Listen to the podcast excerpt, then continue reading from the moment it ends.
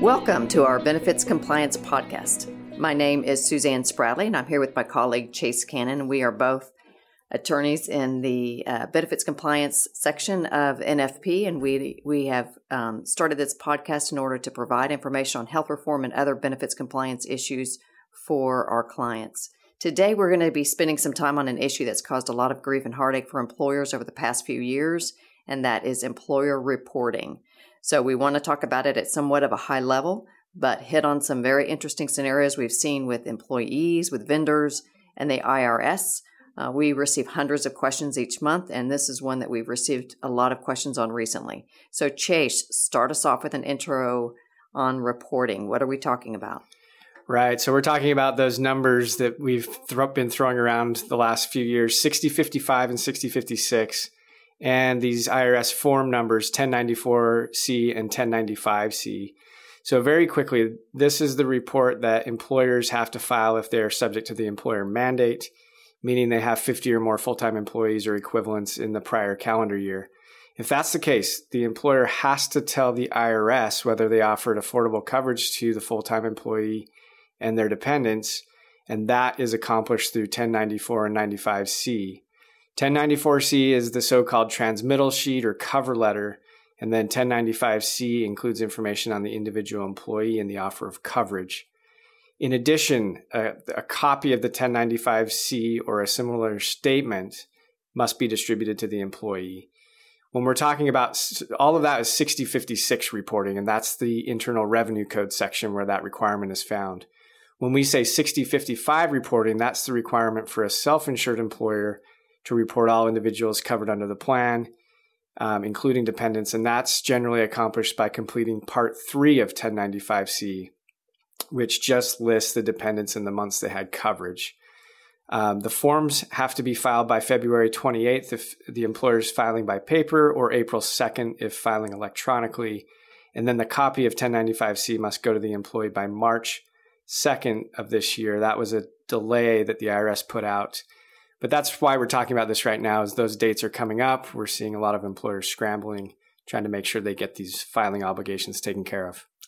So, Chase, we had the tax reform bill passed in late 2017 that repealed the individual mandate. And I know a lot of uh, people have, have assumed, or uh, hopefully probably assumed, that it negated the purpose of these employer reports. What say you? Yes, that's right. Um, this has been a big point of confusion for employers, and many have thought that the individual mandate repeal means that the reporting became unnecessary. I say that is not the case. The reporting is still in effect and is still important. And that helps get to the point here on why reporting is still necessary. It's important to remember uh, really two main things. That first, the individual mandate is still in play for 2018. So we mentioned it has been repealed by this tax reform bill. That's not actually in effect until 2019. So the individual mandate still matters for this year. Um, the IRS has an interest in knowing whether the employer offered coverage to individuals who say they qualified for a, for a premium tax credit. And that's another reason why this reporting is important. Um, the other is to enforce the employer mandate, which is still in effect. That's what we just talked about offering coverage to full time employees if you're a larger employer. Um, that's really the bigger thing going forward here. Large employers have to offer this affordable coverage, and the IRS needs to know whether that happens so that they can assess penalties if it didn't. Okay, so this sounds simple enough. I say tongue in cheek. Where does the heartache come in? Yeah, so this has uh, caused a lot of heartache for a lot of employers over the last few years. And we all have a little heartache in our lives no matter what, right? Uh, but there are a few areas uh, of reporting that really give employers a shot to the heart. Those include completing the forms themselves, knowing all the right codes for the different situations, engaging with vendors and dealing with the back and forth with vendors, that's another issue, another shot to the heart. And then the ultimate heartache, which is getting a letter from the IRS saying, based on your reporting, Mr. Employer, and on some other information we've gathered, gathered over here, you potentially owe a penalty for not offering coverage or offering unaffordable coverage. So let's start from these letters because they've certainly been a, a, you know an area of contention for many of our clients let's uh, let's talk about those letters and and uh, uh, delve into that, please. Yeah, so we covered this in more depth a few months ago when we first started seeing these letters on our podcast. Uh, but the IRS has been sending these proposed penalty letters to employers regarding potential liability for the 2015 year. So that was a long time ago, it feels like 2015, but that was the first year that employers had to comply with the employer mandate. And at the beginning, or what turned out to be the middle of 2016, because of some IRS delays, employers had to file their reports for the first time. Towards the end of 2017 is what we mentioned just a moment ago. The IRS started sending out letters saying that based on those first reports that employers were filing, and based on some information from the exchanges relating to premium tax credits, we think you, the employer, owe a penalty of anywhere from 120,000 up to over $4 million. And we've seen letters with those actual numbers. Scary. Yeah, that's a lot of, that's a lot of moolah. Um, so what's interesting is that the IRS proposed penalties, a lot of those were based on reporting. And so that's kind of where we're getting to here. There's a box on Form 1094C that asks whether the employer has offered coverage to at least 70% of the full, their full-time employees for the year. Remember back in 2015, 70% was the threshold. That's since gone up to 95% for years after 2015. But either the employer or the vendor had not correctly checked that box, essentially. So the IRS having information on one, or in some cases, two or three employees of that employer that had gone to the exchange and qualified for a premium tax credit the IRS basically says you self-reported employer that you didn't meet the 70% threshold. We have the penalty trigger over here with these one or more uh, premium tax credit employees. So you owe us a penalty. So for the IRS, this is very low hanging fruit. Uh, there's no need at that point for the IRS to review all of the employer's 1095Cs. They don't have to look at payroll records at this point to see who was working full time or part time hours no need to perform affordability calculations. It's just, wow, you self reported this mistake, or, or I'm sorry, you self reported that you didn't offer coverage, which may have been a mistake, but now we have the trigger to assess this penalty.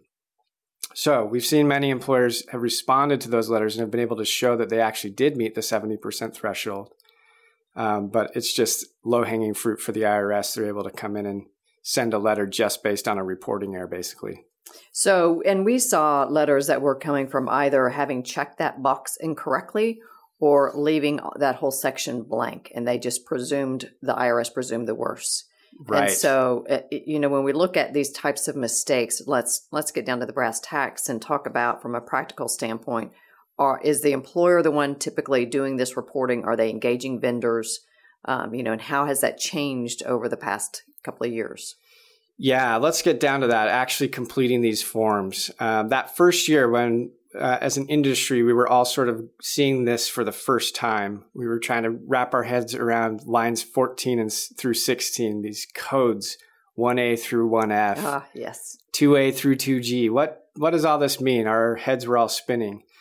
Um, so employers were thinking, whatever I can do to offload this, I will do because I just can't handle it. It's too much for me. Uh, but what maybe none of us anticipated at that time is that uh, vendors who were taking this offload from employers, they didn't always know what they were doing either. Um, some of it because of their own fault, and some of it because there was a lot of ambiguity around some of the reporting codes and the reporting rules.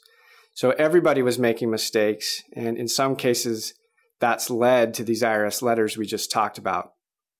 Since then, the past two years, we've seen a kind of a mixed bag. Some employers stuck with the vendors, again, because the vendors are already connected with the IRS. They can file more quickly if it's electronic because they're dialed in with the IRS system. Um, they have a year or two, uh, year or two more under their belts, understanding the codes, the data input processes, and so forth. So the interaction has generally been better between employers and vendors. That's not to say it's all roses, though, Suzanne. No, it's Valentine's this week. Not all roses. We've worked with a multiple of employers that are still experiencing issues with vendors and not trying to bag on vendors here. It's just the nature of this reporting beast. Lots of moving parts, lots of ways to get turned sideways. But some of the issues we've seen are vendors putting in wrong codes for certain situations, maybe using 1A instead of 1E in a situation or using the wrong affordability safe harbor code, whatever that may be. Another issue has been vendor deadlines. Vendors want to have everything wrapped up to distribute to employees or file with the IRS. And so their deadlines may be tight. That leaves a little bit less time for employers to review what the vendor has put into these 1095Cs. Um, so just the time frame that the employer and vendor are under sometimes leads to short turnaround times for employers to review. Some, in some cases, hundreds and hundreds of these 1095Cs. I think maybe the first year employers didn't review those as closely since they were new to it and they were trusting the vendors.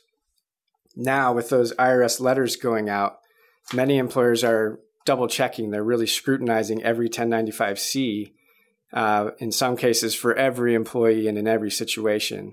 So you're looking at, you know, if you have an employee out on a leave of absence, maybe you only have three or four of those employees, but you're really going back and making sure that that's reported correctly. Same with waiting periods or measurement periods. Um, but getting back to those vendor deadlines, I was on a call yesterday with an employer where the vendor admitted that there were mistakes on the forms at this point uh, but that they wouldn't have time to correct, correct them before having to distribute to employees by March 2nd. So again, this gets back to the deadlines. That deadline to distribute to employees is March 2nd. In this case, they don't have to file with the IRS until April 2nd um, because they're filing electronically. So the, the vendor was basically asking the employer the question on whether they want to distribute timely but incorrect 1095Cs or untimely but correct 1095Cs. So that's obviously a tough spot for the employer. Well, you know, that's a good segue, Chase. Let's talk about that good faith effort uh, penalty relief. What is that? You know, when does that come into play? Yeah, so this is a great point. Um, the good faith penalty relief is something that came out the first year with the reporting that basically said, hey, employers, if you're doing your best, you file forms on time, but there are some errors. We're not going to penalize you for those errors. The IRS guidance on the relief does say that if the employer has made reasonable efforts to comply, and that can include engaging a vendor to assist, and the error is because of the vendor, that in some situations the penalty relief could apply. However, and this is a big however, the good faith effort relief does not apply to employer mandate penalties themselves. So there are separate penalties if you don't report uh, on time and there uh, that's a separate penalty from if you didn't offer coverage to your full-time employees under the uh, employer mandate. So even if the employer can explain away the reporting error and not have to pay related penalties, that doesn't excuse them from penalties associated associated with not offering affordable coverage to full-time employees. So could one lead to the other? Yes, absolutely. And that's uh, a reporting error could lead to an employer mandate penalty assessment. And that kind of takes us back to the original issue we discussed was these IRS letters. Because errors were made on reporting, employers could potentially pay employer mandate penalties. Had it been reported correctly, maybe they wouldn't have gone down that far of the road with the IRS. Now, as I mentioned, the letters from the IRS are just that. They're a letter, a proposed uh, penalty. And so the employer is able to go back and discuss that with the IRS. And in lots of situations, we've seen the employer successfully defend themselves and the penalty eventually went away. But it's just the idea that a misreport can lead to a letter that allows the IRS to sort of take a, another look under the hood. And that's kind of a scary prospect anytime you get the IRS. Um, uh, yeah, it you know, and it certainly leads to the whole issue of whether you have good records. So it, it leads absolutely. back to the you know the the good uh, business practice of having solid records that uh, show that the offer of coverage was made and what type of offer was made. Yeah, that's right. So keeping records on payroll, whether you so you can show that somebody was not necessarily a full time employee. If they waived coverage, you want to hang on to waivers, affordability calculations, making sure you have uh, W two information or rate of pay, whatever you're basing that on. Great point. That's a, that's a big takeaway. So, uh, do you think that there's any hope of simplifying this whole reporting methodology? Perhaps, and you touched on this briefly on our last podcast, Suzanne. There is a bill introduced in Congress that would simplify reporting. Uh, it seems like some of the information that is required now seems uh, a little bit of an overload. Why do there need to be three codes for affordability, for example? Couldn't they just have one box that we could check saying it was affordable and then have the IRS ask for details if they come across an individual situation? Is there a way that the codes could be simplified? Um, so all of that definitely is under discussion. We'll have to wait and see where that bill goes.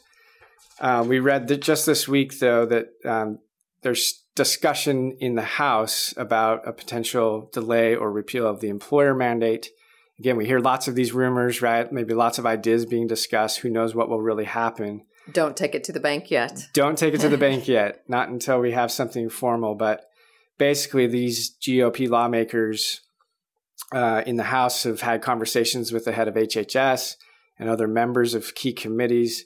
Part of the discussion is retroactive relief to prevent employers from being penalized for employer mandate failures back to 2015 that gets a little bit more difficult and complicated now that the IRS is out there enforcing and collecting tax penalties from 2015. But you never know what will happen in Congress, so we'll just have to keep an eye on that. Very interesting and very timely. So I know that's been uh, keeping our email boxes full this week with lots of questions on employer reporting. So we'll definitely keep an eye out and continue to report on uh, both uh, any simplification in the employer reporting and certainly if there's any type of elimination uh, in that employer mandate or reduction in penalties of any sort. So watch for the Compliance Corner on updates on these issues. And Chase, we thank you for discussing that topic with us today. Of course. And as we like to say, that's a wrap. That's a wrap. Thank you for joining us.